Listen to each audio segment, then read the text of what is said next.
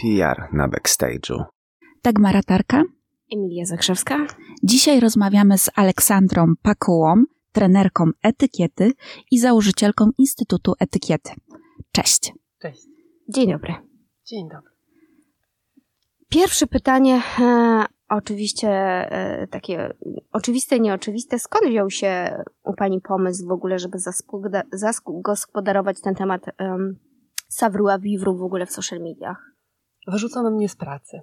To w ogóle stąd się wzięło, że ja interesowałam się tematem etykiety i to zapoczątkowane zostało na studiach. Zresztą tutaj na Uniwersytecie Warszawskim e, podczas studiów są zajęcia e, z etykiety i z etykiety języka i wtedy uznałam, że to jest coś, co bardzo mocno mnie interesuje i poza studiami też chciałabym zgłębiać tę wiedzę, więc to była taka po prostu moja pasja. E, zajmowałam się zawodowo marketingiem usług prawniczych.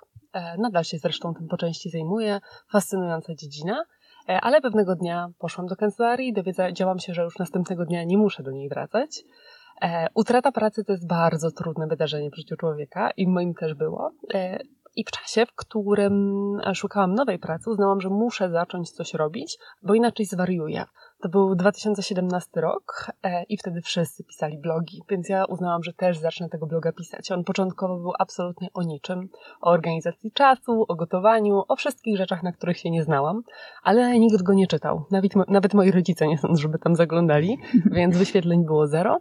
A gdy napisałam pierwszy post o tym, kto komu podaje rękę i zaraz później o tym, dlaczego nie zaczynamy maili od witam, to nagle linki były udostępniane w mediach społecznościowych e, i to wszystko zaczęło się rozwijać, więc ja już zostałam wierna temu tematowi e, i tak od tych kilku dobrych lat to wszystko zaczęło rosnąć, rozwijać się i w pewnym momencie stało się już w ogóle jedyną moją pracą, bo teraz niczym innym się nie zajmuję.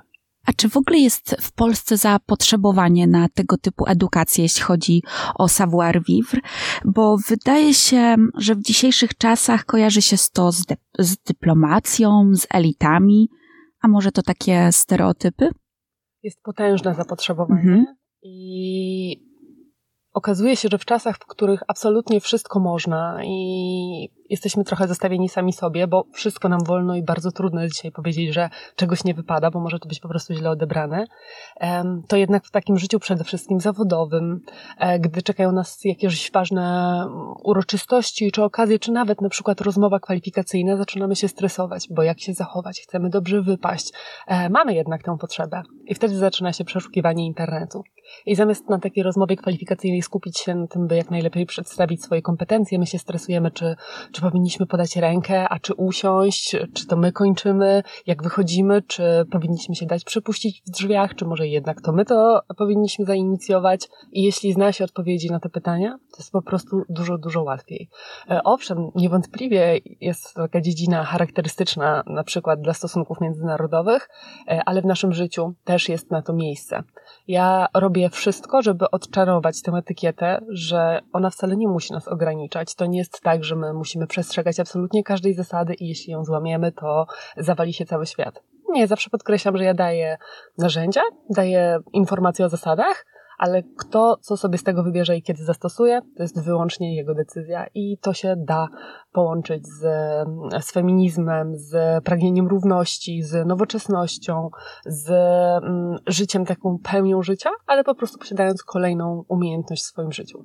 A jakby pani przekonała do tego, żeby w, że warto w, nie tylko zawodowo, w pracy, w szczególności wydaje mi się, że w branży PR-owej to jest y, kluczowe nie tylko na stanowisko rzecznika, ale w ogóle, kiedy jesteśmy taką wizytówką, reprezentantem firmy i odpowiadamy za, za cały wizerunek, w ogóle sens w ogóle działania PR-u, to jest wizerunek, więc tym bardziej tu się wydaje mi kluczowe, ale wiele osób powie, no ale po co mi te zasady, po co ja to mam wiedzieć, jakby mamy równouprawnienie, Wydaje się, że już takie e, elementy kultury osobistej, czy właśnie tego savoir vivre, kto kogo wpuszcza, kogo, no jakby już tutaj panowie odchodzą do tego na zasadzie, panie chcą mieć równouprawnienie, proszę, zapraszam, to po co ja mam się tego uczyć? A jaka jest pani perspektywa? Jakby pani przekonała, nie, jednak to jest ważne. Jakie mogą być konsekwencje tego niestosowania? Taką bardzo życiową sytuacją dla młodych ludzi jest spotkanie, trudną e, spotkanie z przyszłą teściową albo z teściami i wtedy pojawia się stres, no bo chcemy dobrze wypaść e, i okazuje się, że te zasady się przydają. Czy ja powinnam wręczyć jakieś kwiaty, a czy może coś osobnego tej pani, a coś temu panu, a jak mam się zachowywać, czy muszę zjeść każdą potrawę, która zostanie podana? Savoir vivre się bardzo przydaje w naszym życiu.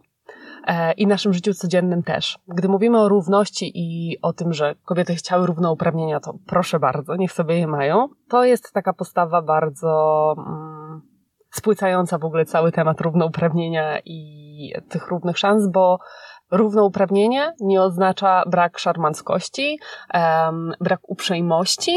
Przecież na to ciągle jest miejsce kluczowe jest e, obserwowanie, zastanowienie się, czy dana kobieta sobie będzie tego życzyła, czy nie, ale to, to widać, to się komunikuje po prostu choćby mową ciała.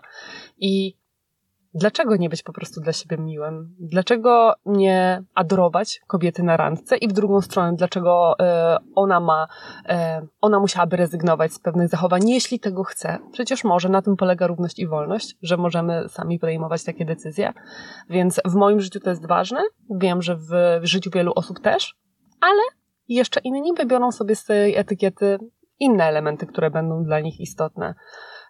Dlatego ja się nie skupiam szczególnie na przekonywaniu i mówieniu wszystkim, że musisz się tego nauczyć. To jest naprawdę bardzo ważne, bo prędzej czy później każdy do tego dochodzi, a w świecie PR-u można, się, tym zderzy, się z tym zderzyć bardzo szybko i wiem to z doświadczenia, bo nawet przy takich jeszcze początkowych obowiązkach PR-owca, jak na przykład pomoc w organizacji konferencji prasowej, e, pojawia się pytanie, jak usadzić tych ludzi przy stole na konferencji, kto gdzie powinien siedzieć, a na to wszystko etykieta daje odpowiedzi.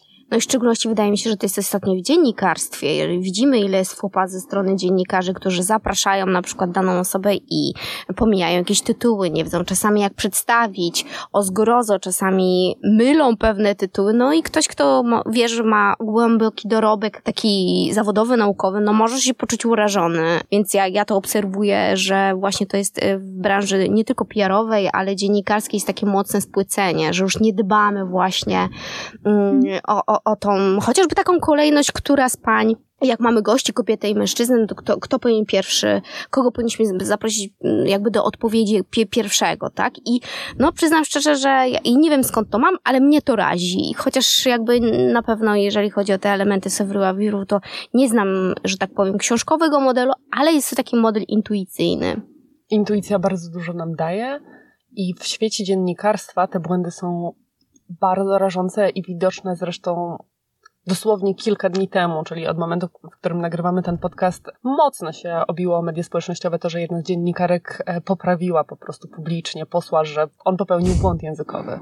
I ona z taką dość dużą arogancją powiedziała, że jeśli już mówimy, to mówimy tak no to się nie powinno nigdy wydarzyć, bo nieważne, czy kogoś lubimy, czy nie, jednak nie staramy się kogoś wpędzić w jakieś takie wręcz taką żenującą sytuację. Absolutnie każdy popełnia błędy językowe, tym bardziej na pewno podczas tego nagrania ja też popełnię ich wiele, bo to jest normalne, bo język jest żywy, a my się mylimy, ale poprawianie jest e, naganne, nie powinno nigdy mieć miejsca, więc nawet taka podstawowa zasada e, już można ułatwić komunikację i sprawić, że też inaczej będziemy odbierani, ktoś będzie chciał z nami rozmawiać, co w życiu i dziennikarza i kierowca jest bardzo ważne, żeby inni chcieli z nami rozmawiać. Ja mam wrażenie, że savoir vivre powinien być na każdym kierunku studiów, ponieważ jak ja studiowałam też, e, też tutaj na Uniwersytecie Warszawskim dziennikarstwo, mm, no pamiętam, że był duży problem, jak się zwracać do naszych wykładowców i wykładowczyń, do profesorów, do doktorów i niejednokrotnie mieliśmy w mailach takie zażalenie od profesora na przykład, że napisałyśmy szanowny pani doktor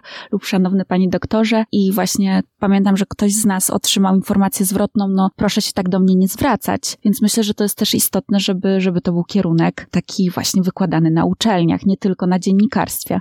Niewątpliwie i gdy ja tutaj studiowałam, to te zajęcia się odbywały i były bardzo, bardzo pomocne, ale też były taką wylęgarnią popa, bo tam jednak ja miałam zajęcia i na licencjacie, i na magisterce z e, profesor Marcjanik. Ja również. Tak. E, niewątpliwie wybitna jednostka, która w moim życiu odegrała wielką rolę i gdyby nie ona, to na pewno nie byłabym tutaj, gdzie jestem. I to po prostu było pomocne. To był taki wachlarz narzędzi, w które zostaliśmy uzbrojeni, żeby później nawet po prostu dobrze reprezentować ten uniwersytet.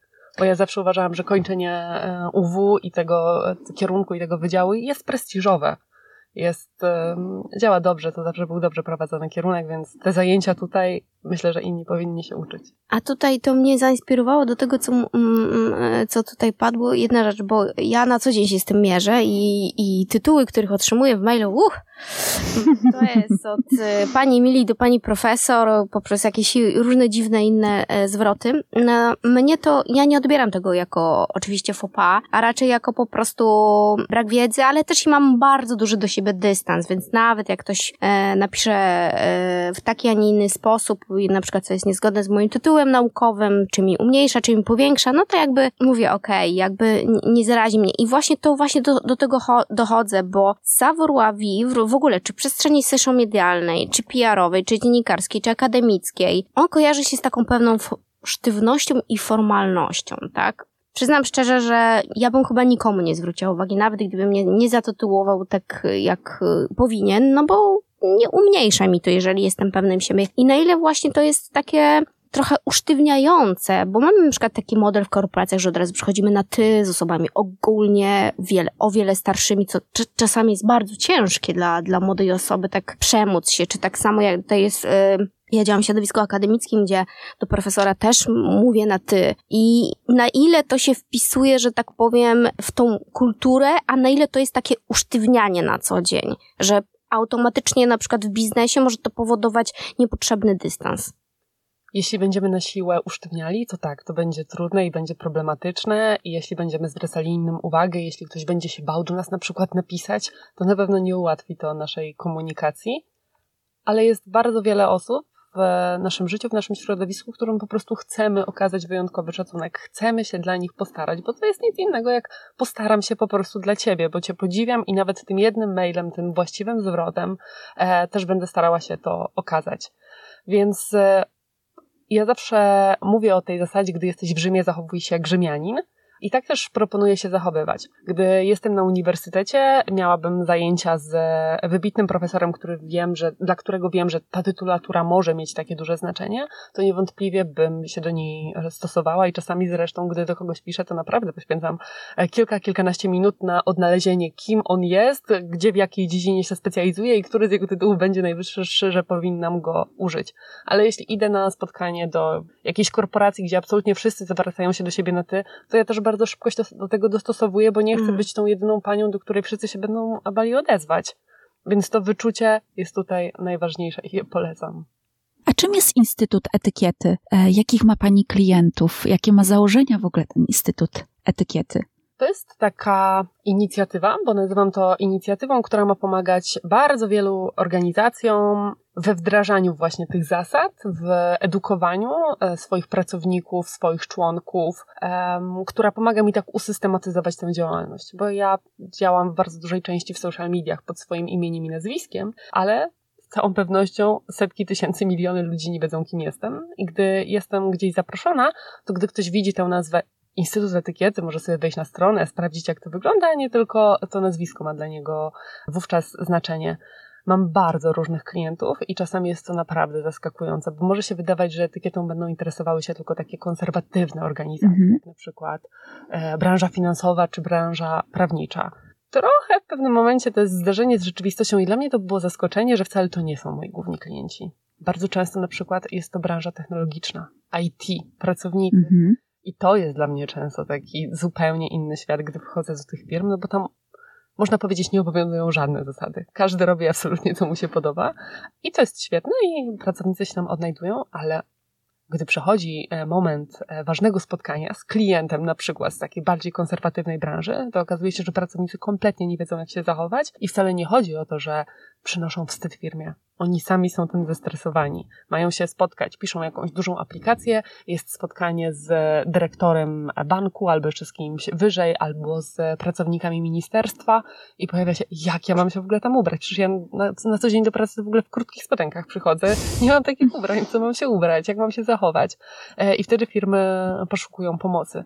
Poszukują pomocy też e, dużo większe organizacje, zrzeszające na przykład specjalistów, reprezentantów jakiejś dziedziny, bo okazuje się, że na przykład dopiero tych adeptów ich sztuki chcą już tego uczyć, żeby potrafili się dalej zachowywać na spotkaniach. Ktoś może mieć zajęcia z, nie wiem, na powiedzmy aplikacji z prawa karnego, a jednocześnie z etykiety, bo później mu się to po prostu przyda i te organizacje naprawdę tego potrzebują, widząc też już po swoich bardziej doświadczonych członkach, że im tego rzeczywiście brakuje. I na przykład pojawia się takie wydarzenie jak bal i kompletnie nie wiedzą, jak się na niego ubrać.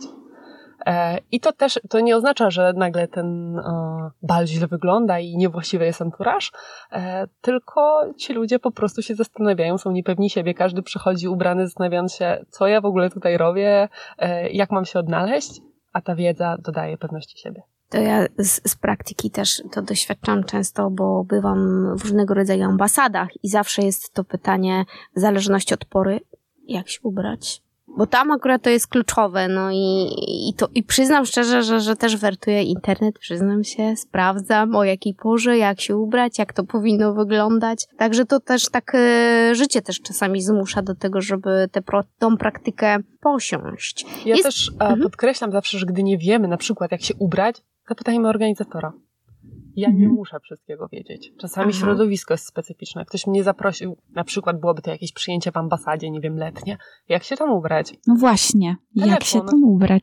Oczywiście, są pewne normy, mhm. to jest, jaką ma formę, e, czy jest to bardziej niezobowiązujący koktajl, czy może jakieś ważne spotkanie. Będzie różnie, ale jeśli kompletnie ktoś nie wie, jak ma się ubrać, niech zadzwoni. Nie wiesz, jak się ubrać do opery? Zapraszam obejrzeć mój film na temat opery, e, który zresztą wspólnie przygotowaliśmy z Operą Narodową, ale nie wiesz? Zadzwoń tam, zapytaj, jak, jak się normalnie widzowie ubierają. To jest żaden problem i nikt, przeciwnie, nikt, nikt na pewno nie uzna, że jesteś jakimś nieobytym człowiekiem, tylko przeciwnie, chcesz się postarać, ale świetnie, naprawdę wkładasz wysiłek w to. Mhm. E, ja bym to dokładnie tak odebrała, że to super, że ktoś pyta. E, jest Pani e, autorką książek i e-booków. Sprzedała Pani ponad 10 tysięcy pozycji. Wśród nich jest książka z klasą, wadameką współczesnej damy, czy z klasą w biznesie. No i pytanie właśnie, jaka była Pani motywacja do, do stworzenia tego dzieła i jaki stał za tym cel, a może, a może ma Pani misję?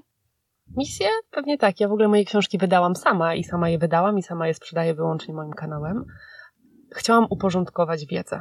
Ja dziennie, absolutnie nie przesadzam, dostaję minimum 100 wiadomości z pytaniami, zazwyczaj to jest 200, wow. 300 już. Wiadomości z pytaniami.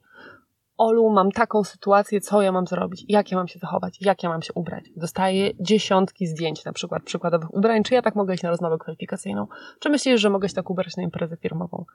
Robię absolutnie wszystko, żeby odpowiedzieć na jak najwięcej, ale nie jestem w stanie. To jest po prostu fizycznie niemożliwe.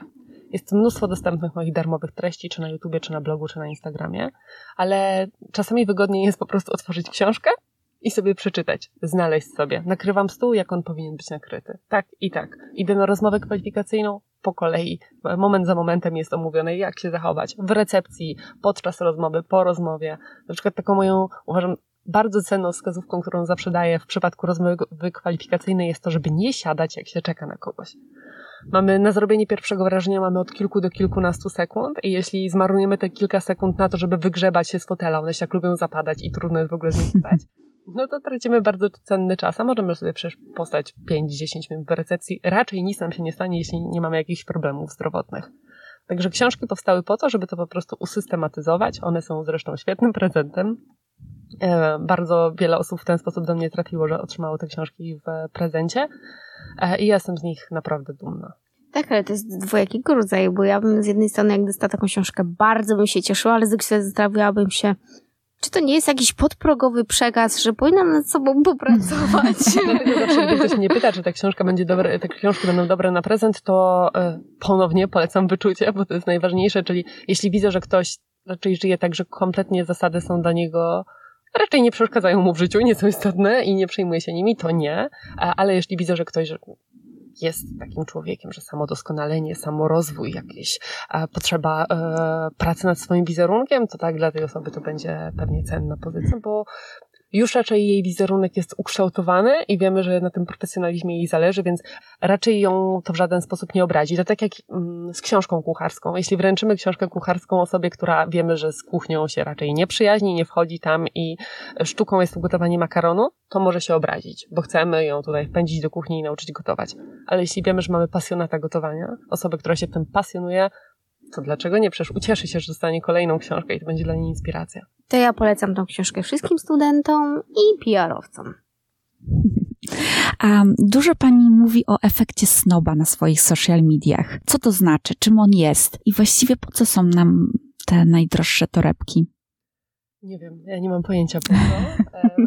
Snoba e, to są, to są już czysto ekonomiczne zjawiska przebadane, mhm. socjologiczno-ekonomiczne przebadane, ale e, mówię o tym, bo elegancja często tu kojarzy się z tym, że trzeba nosić drogie ubrania, drogie torebki, koniecznie od projektantów i trzeba wydać, włożyć w to wszystko mnóstwo pieniędzy i jeśli ktoś jest na jakimś innym etapie życia, nie chce wydawać tylu pieniędzy, nie ma tylu pieniędzy, to absolutnie nie jest to dla niego, bo to jest jakiś arystokratyczny wymysł.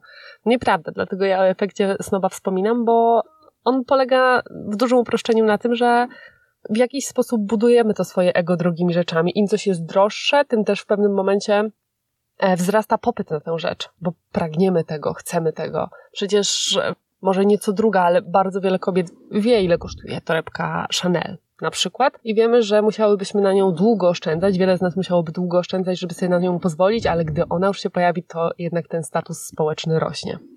Więc ja staram się też wyjaśniać trochę, jak to działa z, takiej, z takiego socjologicznego punktu widzenia i pokazywać, że zupełnie nijak ma się to do elegancji, bo na przykład duże logo wcale nie są eleganckie. One mhm mogą być uznane za eleganckie, jeśli są niewielkie, jakaś sprzączka przy torebce, e, czy jakiś taki niewielki element, ale jeśli będziemy mieli wielką torebkę dużej znanej marki, która jest cała obrędowana, do tego walizkę do tego e, i jeszcze pasek z wielkim logo i może jeszcze biżuteria z tym logo, to już zaczynamy wyglądać e, przaśnie, chyba tak bym powiedziała, i raczej, raczej śmiesznie niż poważnie.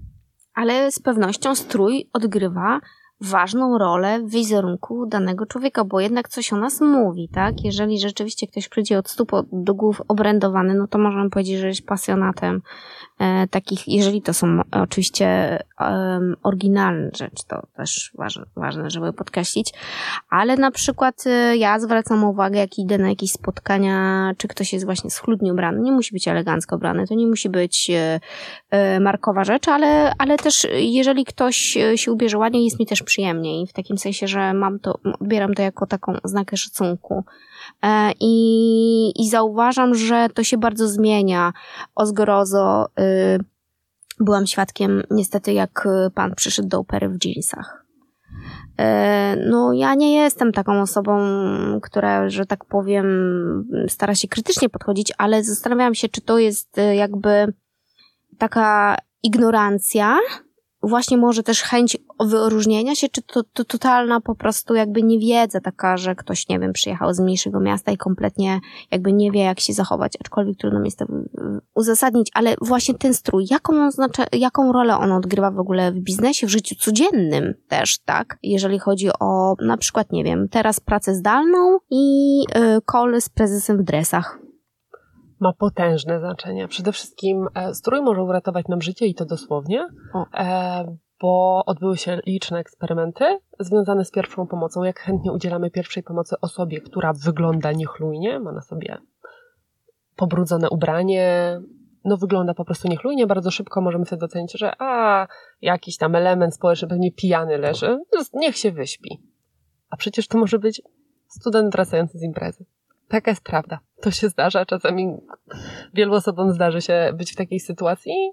E, można wyrzucić śmieci. Sprzątam w mieszkaniu, jestem w jakimś wręcz poplamionym ubraniu, idę wyrzucić śmieci. Miałam nagle jakiś atak. I co ktoś uzna, że jestem elementem społecznym i w ogóle nie należy mi się pomoc, co, co w ogóle jest absurdalne, że w ten sposób oceniamy ludzi. Ale w tych eksperymentach, te eksperymenty pokazywały, o ile chętnie udzielamy pierwszej pomocy osobie, która byłaby zupełnie przeciętnie ubrana, normalnie, standardowo. Jeśli ktoś taki leżałby na ławce albo obok ławki, coś mu się stało, trzeba podejść, sprawdzić, wezwać pomoc. Więc nawet na tak podstawowym już poziomie możemy uznać, że strój jest ważny. Pierwsze wrażenie, o którym mówiłam, jest bardzo silne. Efekty, które psychologiczne tam działają, są. Tego się nie da zmienić. E, nawet gdy kogoś poznajemy, później zmieniamy o nim zdanie, to często mówimy tak, że a wiesz, w pierwszym momencie pomyślałam, na początku wydawało mi się, że jesteś bo to wciąż będziemy pamiętać. Nasz strój ma też bardzo duży wpływ na nas i to pokazała zresztą pandemia, e, że gdy weszliśmy w te dresy i tak siedzieliśmy przez dwa lata w dresach w domu, to nagle jakoś tak gorzej. Miało to wpływ na nasze samopoczucie. O tym też czasami mówią psychologowie, że jak się tak zbierzemy w sobie do pracy trochę inaczej się nawet w domu, w jakieś inne ubrania się, założymy na siebie inne ubrania, e, wybierzemy sobie inne miejsce pracy niż nasze łóżko, to to też będzie działało lepiej po prostu na naszą produktywność, na nasze samopoczucie. Więc nawet na takim poziomie to ma znaczenie. Jest taki mem, który ja często pokazuję. On e, pokazuje dokładnie tego samego człowieka. E, na pierwszym zdjęciu jest w takiej e, podkoszulce, na ramionczkach, takiej zupełnie bieliźnianej, jakichś takich luźnych spodniach, a obok jest w lekarskim kitlu jak szybko zaufamy tej osobie, gdyby ten ktoś nam powiedział po prostu jestem lekarzem, któremu z nich uwierzymy? Oczywiście, że temu drugiemu, bo ten strój ma znaczenie. Tak samo jest w pracy. E, nie każdy może chodzić w garniturze, ale jakoś ten człowiek pod krawatem, mężczyzna pod krawatem jest jakiś bardziej godny zaufania. A chyba jakieś wyższe stanowisko w tej firmie zajmuje. To do braku ubrań i do e, tego, jak te zasady są łamane e, w social mediach, to już pewnie oddaję głos Dagmarze, bo ma gorące mm, pytania tak, na ten temat. Tak, tak. Jakie pani zauważa fopa w social mediach? Może właśnie też u innych influencerów? Czy w ogóle coś wypada w social mediach, czego, coś nie wypada? Jak, jak to wygląda? Zacznę od tego, że ja takie rzeczy oceniam z czysto zawodowego punktu widzenia. To nie znaczy, że oceniam te osoby i sobie myślę, co za niewychowanie tak, człowiek. Te, o też takie pytamy. Tak, mm. tylko mam na mhm. myśli takie, że inspiracja, nagram na ten temat rolkę, bo to mm -hmm. e, Chyba rzeczą, która mnie razi w social mediach, to jest przeklinanie. Naprawdę mnie to denerwuje. I to jest fopa. To jest fopa, bo okay. e, inna, innego języka używamy e, komunikując, się w jakimś tam bardzo bliskim towarzystwie, na imprezie ze znajomymi. E, ja też prywatnie przeklinam, ale w absolutnie małym gronie, gdzie mamy ustalony po prostu taki język, że się ze sobą komunikujemy. Ale gdy mówię do mojej społeczności, chcę nawet tym językiem okazać jej szacunek i naprawdę potrafię wyrazić swoje myśli i emocje, nie używając wulgaryzmów. Mhm. Mnie kiedyś uderzyło, gdy weszłam do Empiku i zobaczyłam, że tam co druga książka na tym takim stędzie z e, bestsellerami ma przekleństwo w tytule. Jest nawet książka, która ma tytuł mniej więcej Dobre maniery dla ludzi, którzy czasem mówią i słowo na K. Mhm. Naprawdę, naprawdę już tylko tym jesteśmy w stanie przykuć uwagę czytelnika. Najwidoczniej.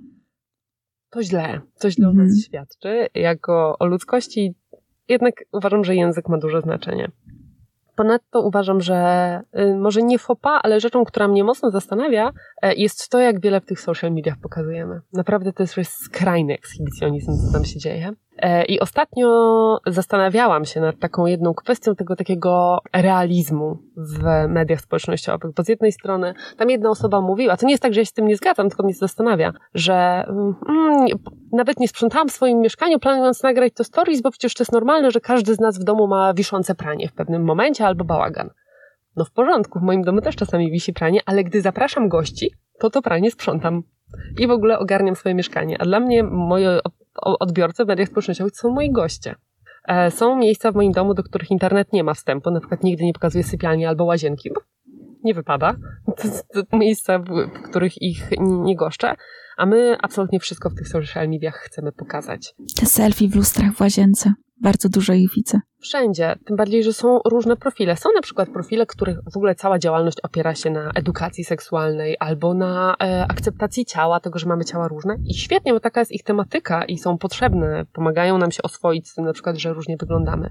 Ale nie we wszystkich miejscach, nie każdy musi to pokazywać dokładnie w tych miejscach. Ostatnio ze znajomymi e, analizowaliśmy czy, czy, to jest, czy to dobrze wpływa na wizerunek, czy jest to wizerunkowa kwestia, gdy e, pewna adwokatka, która jest naprawdę ma wybitne osiągnięcia w swojej dziedzinie, prowadzi Instagrama, na którym naprawdę jest półnaga momentami, o ile pół można powiedzieć, bo tam niewiele rzeczy jest zakrytych i zastanawialiśmy się, czy to w ogóle łączy się z etyką wykonywania zawodu, mm-hmm. tego typu zdjęcia publikowane w mediach społecznościowych, czy wszystko trzeba pokazać. To jest dla mnie po prostu ciekawe, ale jeśli chodzi o tak stricte o fopa, raczej ich nie widzę i nie uważam, że wszyscy powinni się zmieniać i być e, tacy sami, dopóki szanują swoją społeczność, wszystko jest w porządku. Nie lubię i to jest na pewno fopa, jak ktoś nagle zaczyna narzekać na swoją społeczność, mówi, że są okropni, mhm. że zawiedliście mnie, powinniście się zachować inaczej. E, to tu wracamy do tematu tego, że ktoś zwraca uwagę, mhm. czy na przykład zwracanie uwagi na literówki, czy błędy w komentarzach. No tego się po prostu nie, nie robi. Mhm. A ja mam jeszcze jedno pytanie e, i wróciłabym właśnie tutaj do uniwersytetu. Jak zgodnie z zasadami savoir-vivre ubierać się na zajęcia? Jak studenci powinni wyglądać? Czy jest, jest taka etykieta? Godnie. Mhm. to godnie po prostu. To jest normalne, że nie przychodzimy na zajęcia zawsze w galowym stroju, ale nie musimy też przychodzić odsłaniając całe ciało. Inaczej się ubieram na randkę, inaczej się ubieram idąc na uniwersytet. Lepiej, jeśli założę jeansy, niż przyjdę w shortach. Mhm. Po prostu lepiej. E, na, e, podczas egzaminów, szczególnie egzaminów ustnych, ale pisemnych też, uważam, że należy mieć e, bardziej elegancki strój, bo to jest ważne wydarzenie. Ten egzamin się odbywa raz w semestrze. Naprawdę można się wysilić. Egzaminator też jest dla nas. Można zobaczyć, w jaki sposób nasz wykładowca się ubiera. I też w ten sposób, on też swoim strojem w jakiś sposób komunikuje szacunek do studentów. Czy przechodzi na zajęcia w dresie i w, albo w we wspomnianych shortach, e, które są bardzo short, e, czy może niekoniecznie, czy bardziej w casualowym stroju. E, gdy ja studiowałam, to była dość spora różnica, którą można było zaobserwować po akurat wieku wykładowców i prowadzących zajęciach, że ci starsi ubierali się bardziej elegancko i też tego oczekiwali raczej od studentów, a osoby młodsze, często osoby praktykujące zawód, bardziej w casualowych strojach się pojawiali. Mhm. I też w ten sposób jakoś rozsądnie balansu warto było szukać. A ja mam jeszcze taką, takie zapytanie, kiedy kończy się ta granica prywatności, a kiedy ciągle jesteśmy jakby tą osobą, która musi sobą coś reprezentować. Mam to na myśli to, że ja, ja mam bardzo skrajnie e, konserwatywne poglądy i jakby tutaj na takiej zasadzie, że jeżeli ja jestem wykładowcą i nauczycielem akademickim, doktorem, to ja jestem cały czas 24 na H, jeżeli jestem przedstawicielem mojej firmy, PR-owcem y, i ja w ogóle mówię o branży wizerunkowej, czyli mówię, jak ten wizerunek jest ważny, y, social media traktuje tylko wyłącznie do przekazów stricte zawodowych. Nie wyobrażam sobie sytuacji, żeby wrzucić nam tam na przykład, nie wiem, piękne, ale półnagie zdjęcie lub bardziej roznegliżowane, bo dla mnie to jest, to jest tak jakby fryzjer przyszedł do pracy w tłustych włosach. E, to, to jest na takiej zasadzie. Dla mnie to odbiera godność, odbiera generalnie estymę i dla mnie świadczy o ogromnym braku wyobraźni i odpowiedzialności. I pytanie, czy ja przesadzam? Czy rzeczywiście są takie y, sytuacje, gdzie, gdzie non-stop powinniśmy z tyłu głowy pamiętać, kim my jesteśmy zawodowo, i też ten obraz utrzymywać i nie pozwalać sobie na działania, które w, w social media, które by uderzały w nasz, w nasz, jako, w naszą wiarygodność po prostu. Spójność w życiu jest bardzo ważna i dla mnie, gdybym była zupełnie inna e, zawodowo, a zupełnie inna prywatnie, to obawiam się, że miałabym jakieś rozdwojenie jaźni i w końcu nie wiedziałabym, kim ja jestem. Bo raczej trudno na pewno są osoby, które to potrafią, ale trudno byłoby zakładać maskę, idę do pracy, wracam z pracy, zdejmuję maskę, jestem innym człowiekiem. To jest pewna e, spójność. Owszem, inne zachowania będą właściwe w pracy, gdzie na przykład jako PR-owiec, jako, czy jako rzecznik prasowy e, wymaga się od nas więcej, ale jesteśmy widziani w tych mediach społecznościowych. Tak jak wspomniałam o tym przypadku adwokatki, naprawdę ogromna część środowiska się nad tym zastanawia i być może też ona traci taką swoją wiarygodność, czy ja, będąc tak e, osobą mm, reprezentującą tak jednak prestiżowy zawód w Polsce, e, chciałabym, by inni oceniali mnie przez to, jak wyglądam i jakie wrzucam zdjęcia do sieci? Czy możemy mieć pewien taki aspekt życia, który jest prywatny dla nas? To jest normalne, że idziemy na plażę i zakładamy bikini. To jest mhm. plaża. Ale czy od razu musimy to publikować? E, zawsze? Moim zdaniem nie. Ja na przykład takich zdjęć nie publikuję i to jest dla mnie ważne i, e, i podkreślam to moim odbiorcom, że na przykład miałam taką sytuację, że brałam udział, chodziłam do fizjoterapeuty na pewne e, zabiegi, które bardzo mocno zmieniły moją postawę, moją sylwetkę. I ten fizjoterapeuta wykonywał mi zdjęcie na pierwszej sesji i ostatniej to było zdjęcie w takim bardzo skąpym stroju sportowym, no bo on musiał widzieć całe moje ciało. I ja bardzo chciałam pokazać moim odbiorcom e, te zdjęcia, jak to się zmieniło, ale to nie jest możliwe. Ja nie opublikuję takich zdjęć. One mhm. po prostu nie łączą się z e, moim zawodem, który wykonuję, z moją taką spójnością. I na przykład wycięłam po prostu fragment. Tak zmieniła się moja szyja i ułożenie głowy. Ale już to, jak zmieniło się cały mój korpus, nie zamierzam tego poka pokazywać. Na pewno można znaleźć przykłady w internecie, żeby zobaczyć, jak działają tego typu zajęcia czy ćwiczenia.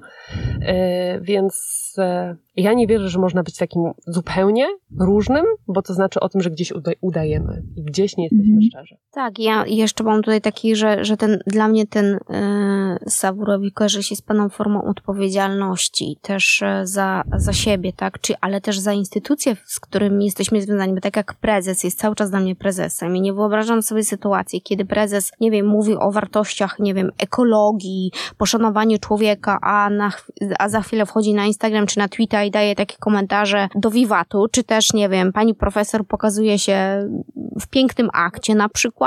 No, nawet jakby było to cudowne zdjęcie, to zawsze staram się ja wiem, to jest piękne, ale dlaczego ludzie nie zachowują tego dla siebie? Jakby, dlaczego tak ostentacyjnie odbierają sobie tą godność, ale, ale właśnie to też dlatego brakowało mi takiego odwołania i bardzo się cieszę, że to odwołanie jest uzasadnione właśnie w takich zasadach savoir vivre, że po prostu bądźmy odpowiedzialni jako studenci, e, jako e, osoby wykonujące zawód, a w szczególności tutaj jest, e, tutaj apeluję do kolegów i koleżanek z branży PR-owej, że jeżeli mówimy o wizerunku, to bądźmy, bądźmy jakby uważni i zaczynajmy od siebie przede wszystkim. E, żeby być wiarygodnym. I to tak samo też dotyczy coachów, samorozwoju. Jeżeli ktoś mówi o samorozwoju, a sam ma wielkie problemy, no to dla mnie no, nie wzbudza, nie wzbudza, że tak powiem, szacunku, więc z chęcią te zasady warto pogłębiać. Wiemy, jak ważne jako PR-owcy, bo ja jednak też jestem e, PR-owczynią i z wykształcenia i tak jak wspominałam, zajmuję się marketingiem prawniczym też po części. E, wiemy, jak bardzo ważny jest wizerunek. Jak łatwo jest wpaść w kryzys, który nas po prostu zmiecie. I jak często zdarzają się sytuacje, w których na przykład politycy są widziani, politycy, którzy na co dzień są konserwatystami i zawsze pod krawatem, nagle są widziani, fotografowani w jakiejś bardzo prywatnej sytuacji i jak społeczeństwo ma, ale jak to? Jak to, jak, to jest w ogóle niespójne, przecież on mówi zupełnie co innego i tracą w ten sposób do niego zaufanie. I to się też może zdarzyć każdemu z nas, bo pamiętajmy też, że z mediów społecznościowych i z internetu nic nie znika. Wszystko, co tam jest wrzucone, może zostać skopiowane, pobrane, zrobiony screen, puszczony dalej. I my później będziemy za to bardzo słono płacić. No ja właśnie uczulam zawsze studentów, e, że dzisiaj jesteście studentami, ale za chwilę wejdziecie w świat e, czy, czy dziennikarstwa, czy PR-u i pamiętajcie, że mm, internet pamięta i ten wizerunek, który już dzisiaj budujecie, on będzie za wami szedł cały czas.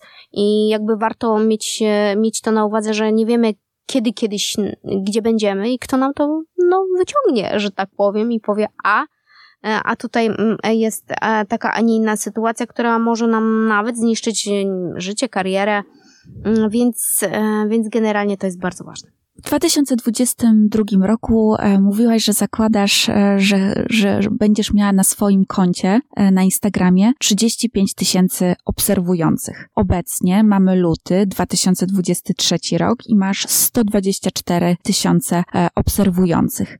Jak, jak to dokonałaś? Jak przyciągnęłaś tak wiele osób obserwujących na swoje konto? Opowiedz o tym takiego już czysto PR-owo-marketingowego punktu mhm. widzenia, to u mnie po prostu zadziałały Reelsy. To była dla mnie rzecz, która bardzo mhm. pomogła. Ja zaczęłam je robić, zanim jeszcze wszyscy je robili, więc rzeczywiście ten wzrost dzięki nim okazał się potężny. E, ale przez to, że prowadzę profil specjalistyczny, mhm. że treści e, specjalistyczne i lifestyle'owe to jest tam procent 80 do 20, czyli 80% treści to są e, treści merytoryczne, a 20% treści to są tak, dzięki którym można mnie poznać jako człowieka i wiedzieć w ogóle, kim jestem i że żyję i że oddycham i że jestem normalnym człowiekiem.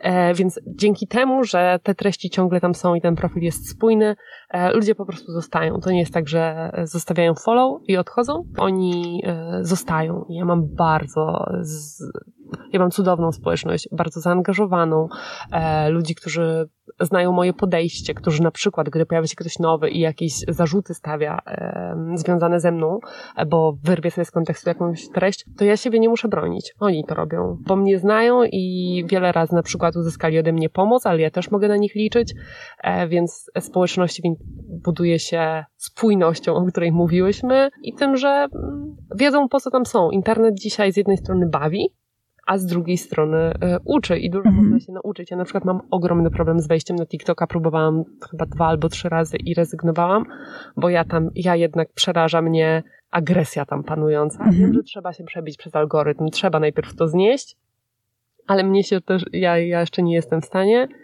i nie wiem, być może jestem za bardzo milenialsem, a za mało zetką, chociaż jestem tym pokoleniem na przełomie między Mhm. milenialsem a zetką. Bardzo cię, bardzo panią przepraszam, bo przeszłam w pytaniu na ty. Więc może wykorzystajmy ten moment i e, niech pani powie nam, kiedy właśnie przechodzić na ty, kto powinien to proponować, jak to wygląda, jak, jak ten savoir-vivre się ustosunkowuje do tego typu sytuacji.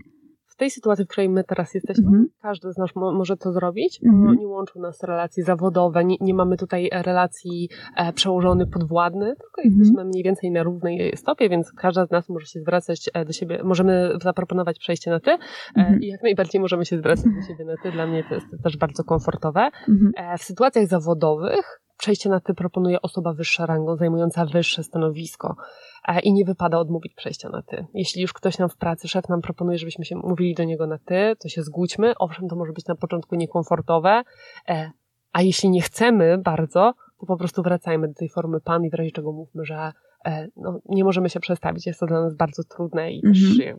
jako człowiek empatyczny, nawet niekoniecznie dobrze wychowany, powinien to zrozumieć, bo różnie bywa.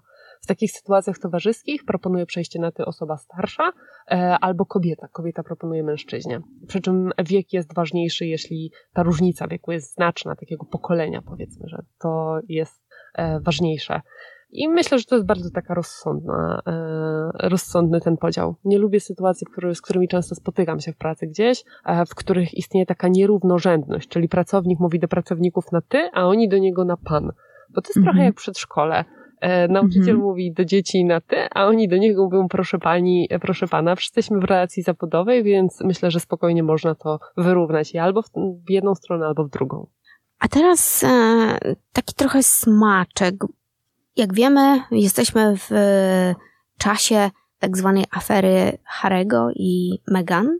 E, Wiele osób zarzuca im to, że mimo, że wyszli, mówiąc kolokwialnie, z tej rodziny królewskiej, to nadal obowiązuje ich ta jednak etykieta. Ja już nie pamiętam, czy oni się zrzekli y, swoich tytułów. Oni nie pełnią e, po prostu obowiązków. Oni nadal są księżną i księciem, ale nie, pełną obowią- nie pełnią obowiązków i nie przysługuje im, nie przysługują ich, e, im tytuły tych e, e, jego wysokości i wysokość, ale są księ- księciem i księżną. No właśnie, i czy to nie zobowiązuje ich do tego, że jednak powinni mieć to z tyłu głowy, tą odpowiedzialność e, w kontekście tego, co, jakie podejmują dzisiaj działania? Ich absolutnie nie oceniam, czy one są dobre, czy nie, bo to już jest kwestia indywidualna, tylko zastanawiam się, na ile to się gryzie e, z tym, że no to jest, e, no tytuł jednak zobowiązuje, tak jak już mówiłyśmy nawet, chociażby zawód, tak? I na ile pani uważa, że to jest rzeczywiście takie jawne łamanie etykiety takie otwarte i niestosowne atakowanie rodziny królewskiej. Być może można to zrobić to,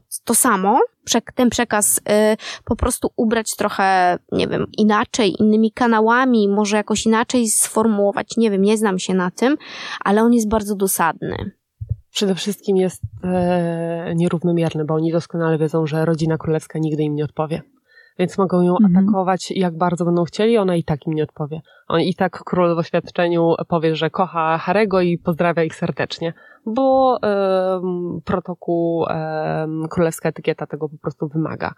Takim dużym problemem w tej komunikacji dla mnie jest to, że ona jest bardzo niespójna i można w każdej chwili po prostu złapać ich na kłamstwie. Nawet na takim bardzo podstawowym, jeśli ktoś gdzieś interesuje się rodziną królewską, to nawet w tym, e, to już było chyba w dokumencie zawarta informacja na temat tego, że książę nie mógł oświadczyć się Meghan za granicą, e, bo potrzebował zgody królowej. Absolutna bzdura, owszem, potrzebował e, zgody królowej, bo był drugą, trzecią osobą wtedy w, kole, w kolejce do tronu. Nie, no kolejną, bo tam już były dzieci, ale był chyba w tej pierwszej siódemce, która jest wymagana, ale spokojnie mógł to zrobić za granicą, tak jak William oświadczył się Kate w Kenii, o ile dobrze Mhm. pamiętam. Więc nawet na takich małych elementach e, można ich złapać na kłamstwie. E, Ponadto ja zawsze będę uważała, że nie ma nic gorszego niż pranie pu- publicznie brudów, e, tak intymnych brudów wielu. E, będzie to działało bardzo szkodliwie na wizerunek jednego i drugiego i działa, bo w, Bry w Wielkiej Brytanii ich notowania spadły po prostu na łeb na szyję i, i za każdym, z każdym kolejnym ich słowem jest e, gorzej. A ponadto oni sobie zamknęli drogę jakiegokolwiek powrotu. Dodatkowo mówią dokładnie słowami księżnej Diany, która jest tak naprawdę, taka prawdziwa historia jest dość słabo znana w Polsce, bo jednak pojawił się ten dosłownie w Polsce obraz świętej, a mimo, że była na pewno w bardzo wielu kwestiach zrobiła niesamowicie dużo rzeczy cudownych, to też miała swoje ciemne strony, jak każdy z nas. E, a oni mówią dosłownie jej słowami. Ja ostatnio pierwszy raz przeczytałam tę biografię księżnej Diany, Diana, jej historia czy prawdziwa historia mhm. i uderzało mnie to, że są dokładnie identyczne zdania. Po prostu to, mhm. co zostało napisane te sporo lat temu, 20, więcej może, e, to dokładnie teraz pojawia się w ich wypowiedziach, praktycznie kropka w kropkę. E, więc Czyli jest to wyreżyserowane? W wielu kwestiach na pewno tak, tym bardziej, że no, mamy do czynienia z osobami publicznymi, które on wychowywał się od początku na świetniczniku, wie jak to działa. Ona była e, aktorką w Stanach Zjednoczonych. Z pewnością spotkały ich wiele niesprawiedliwych rzeczy. Każdą kobietę w tej rodzinie to spotykało. To jest okropne, straszne i nie powinno mieć miejsca. Ale trzeba było być na to przygotowanym i jeśli mi się to nie podobało, to mówię, ok, nie chcę, cześć, zmywam się, a nie muszę przez kolejne lata prać brudów dalej. Mhm. Chyba, że na tym zarabiam. O, właśnie. Potężne pieniądze. Pamiętajmy, że to są e, nie setki, tylko dziesiątki milionów dolarów. No, produkcja dla Netflixa ja jakby absolutnie nic nie A jeszcze, a tak, tak takie smaczki to też rzeczywiście wyszło, jak y, właśnie, co, co, co, co pani zdaniem właśnie jest takim ewidentnym kłamstwem, które na przykład właśnie wynika z tego, z tych zasad etykiety savoir vivre, który ma rodzina królewska, y, który neguje Harry i widać ewidentnie, tak jak tutaj pani wspomniała o tych zaręczynach, są jeszcze jakieś takie elementy rzeczywiście, które no nie mogą być zgodne z prawdą w związku z tym, że właśnie jak funkcjonuje rodzina, rodzina królewska. Wielkiej Brytanii? Kojarzy Pani coś? Przychodzi jeszcze Pani coś do głowy? Tam w tych programach wiele rzeczy można było odnaleźć, e, jak na przykład to, że mówili, że byli w miejscu, w którym nie byli tak naprawdę i nie wiem, ich znajomi mówili nagle i pojawiały się zdjęcia, dowody na to, że hej, hej, nieprawda, wcale cię tam nie było, byłeś wtedy ze mną na nartach na przykład. E, więc no jest dużo takich rzeczy, które się nie spinają po prostu, e, ale ta instytucja, bo to jest instytucja, to jest potężna firma, e, działa w wielu takich, tam jest bardzo wiele chorych i szkodliwych momentów, jak na przykład prawdą jest, że te um, zespoły prasowe z sobą rywalizują i mhm. nawzajem się na siebie mhm. napuszczają, bo tak to działa, tylko że nie, e, to zdziwienie jest absolutnie nieuzasadnione, bo dorastałeś w tym. Doskonale to wiedziałeś. A po drugie, oni potrafili grać z tymi mediami, dopóki te media były im potrzebne. To też jest prawda. A czy rzeczywiście jest możliwe to, że jest tak taki wymóg, że e, członkowie rodziny królewskiej nie mogą na przykład korzystać z pomocy psychiatrycznej, psychologicznej? To jest akurat potężne kłamstwo, bo Harry sam wcześniej w wielu rozmowach mówił, że korzystał z pomocy terapeuty. E, I Diana też korzystała i to też mówił w książkach, w swojej e, po części autobiografii, możemy powiedzieć, że, że korzystała z tej pomocy. E, zresztą William i Kate, oni działają teraz na rzecz zdrowia psychicznego dzieci, wcześniej w ogóle zdrowia psychicznego. Mm. Ono jest e, ważne i mają dostęp na pewno do tej pomocy. Mam nadzieję, że mają, a nie, że nie było mnie tam, nie widziałam, ale wszelkie ich doniesienia też z przyszłości mówiły o tym, że rzeczywiście oni korzystali z pomocy tych terapeutów. Taką rzeczą, która u mnie wywołała uśmiech, było to, że Megan była zostawiona sama sobie, jeśli chodzi o etykietę i nie miała na jej temat zielonego pojęcia. Mhm. Jeśli ja w Polsce jestem w stanie zdobyć, zdobyć taką wiedzę, to ona też naprawdę, tym bardziej, że w Wielkiej Brytanii te źródła są dostępne znacznie łatwiej, można było sobie wynająć kogoś z rynku przy podpisaniu odpowiednich umów z, związanych z zachowaniem poufności, to po prostu załatwić, nauczyć się tego komercyjnie z rynku. Przecież doskonale o tym wiedziała, zanim jeszcze weszła do tej rodziny. E, więc e, w tej kwestii akurat myślę, że wystarczyło trochę wysiłku. Znaczy, ja nie wierzę, że na, na dworze królewskim nie ma takiej osoby, która mogłaby Dokładnie. ją przeszkodzić, przesz, przeszkolić, czy też nawet samych obserwacji, prawda? Mm. Już jak już jesteśmy w tym środowisku, no to obserwujemy, jakie są zachowania i się tego uczymy, nawet jeżeli tej władzy, wiedzy nie mamy, a, a nie mm sądzę, że ktoś no, tą wiedzę, jakby, no nie wiem, znajomości widelcy, czy jakiś tam, no okej, okay, no to, to, to fajnie, że możemy powiedzieć, absolutnie nie opowiadamy się żadnej ze stron, Jasne. bo tych krzywd mogło być bardzo dużo. Mhm. My tam nie byliśmy, nie Dokładnie. I ten ból jest, ale tak obiektywnie właśnie to są te fakty, których właśnie eksperci mówią o tym, że trudno w to uwierzyć, że rzeczywiście mm, to, co jest kluczowe, czyli zagrożenie życia e, Meghan Markle, tego, że ona nie mogła tutaj skorzystać z pomocy specjalistów. Nawet przyszło mi do głowy, jest taki, e, był taki piękny, mm, piękny film, już nie pamiętam jak to się król jąkał i przygotowywał się do swojej, już nie pamiętam tego tytułu. A jak zostać królem? Dokładnie. I tam, z, Karol, z? Y, tak, i tam było idealnie to pokazane, jakie, jakie on pomocy i psychologicznej, i takiej mm. logo, logo pedycznej e, uzyskał i, i jakby to, to, to, jest, to jest też możliwe. Ostatecznie w tej całej sytuacji plusem jest, że mówi się głośniej o problemach psychicznych. Mhm. w całej tak. tej tragedii rzeczywiście ten, ta potrzeba pomocy psychicznej, proszenia o nią i tego, że można być na świeczniku, a jednocześnie może się komuś walić cały świat, Świetnie, że to brzmiało. Do, dokładnie. A jeszcze takie, jeżeli pozwolicie, to jeszcze takie jedno pytanie mi przyszło do głowy, a propos właśnie, bo tutaj mm, e, rodzina królewska potem już ma zasadę nie żal się i nie komentuj. A w takim świecie na przykład y, tego, kiedy jesteśmy atakowani, na przykład na, w social mediach, czy na forum, czy podczas konferencji, czy też jak widzimy celebrytów, w którym momencie powinniśmy rzeczywiście, nie wiem, zająć stanowisko, tłumaczyć się, a może to pominąć? Y, jak tutaj, jeżeli chodzi o te zasady savoir jeżeli ktoś nam na przykład, nie wiem, zwraca uwagę publicznie, y, czy w, w, mediach, czy w telewizji, czy na social mediach brzydkie rzeczy pisze o nas, to co, jaka powinna być taka słuszna, kulturalna y, postawa? Zawsze możemy się bronić i jeśli ktoś niewłaściwie się do nas zwraca, możemy powiedzieć, nie zgadzam się z tobą, nie życzę sobie, żebyś w ten sposób do mnie mówiła. Nie, nie jesteśmy w takiej relacji, nie masz prawa zwracać mi uwagi, nie masz prawa w ten sposób się do mnie zwracać. Zwykły, asertywny komunikat. Rozumiem, masz takie stanowisko, ja się z nim nie zgadzam. E, ja mm, z punktu widzenia mediów społecznościowych i bycia w nich już bardzo długo wiem, że e, często jest po prostu lepiej nie odpowiadać, szczególnie anonimo, gdy mówimy o anonimowych osobach. Mm -hmm bo oni karmią się tym, że oni chcą złapać z nami kontakt, karmią się tym, że mają naszą uwagę, że mogą nas zranić, więc ja w takich sytuacjach polecam nie reagować. Jeśli ktoś jest agresywny, e, blokuje. Po prostu ten ktoś nie będzie korzystał z mojej wiedzy i miał mnie tylko po to, żeby mnie obrażać. E, w przypadku wszelkich i większych kryzysów, mm, to już jest potrzebna, to już nawet nie jest etykieta, to jest potrzebna wiedza PR-owca i zawsze polecam nie bronić się samemu, tylko zatrudnić PR-owca, żeby się tym zajął, bo gdybym ja teraz przechodziła jakiś kryzys wizerunkowy, zrobiłabym coś głupiego, a to jest przecież możliwe, każdy z nas czasami robi coś głupiego. Nawet jeżeli jest PR-owcem, prawda? Tak, ale ja w tym momencie oceniłabym to, tę sytuację niewłaściwie, bo ona by mnie dotyczyła, tam by się pojawiły mm. moje emocje, chciałabym się pewnie bronić. W takiej sytuacji zawsze, gdy z kimś rozmawiam, polecam wynająć PR-owca, który zrobi to na chłodno, swoją specjalistyczną wiedzą, jego to nie dotyczy e, i może uda się to zażegnać. PR-owcy są naprawdę bardzo potrzebni. I tutaj apelujemy po raz kolejny, że się przydają te, te umiejętności, zasady właśnie wynikające z Savru, a Vivru, żebyśmy mogli być godnymi doradcami. Co powiedziałaby Pani młodym osobom wchodzącym teraz w social media? Jakiej etykiety powinni przestrzegać dzisiaj? Też na TikToku.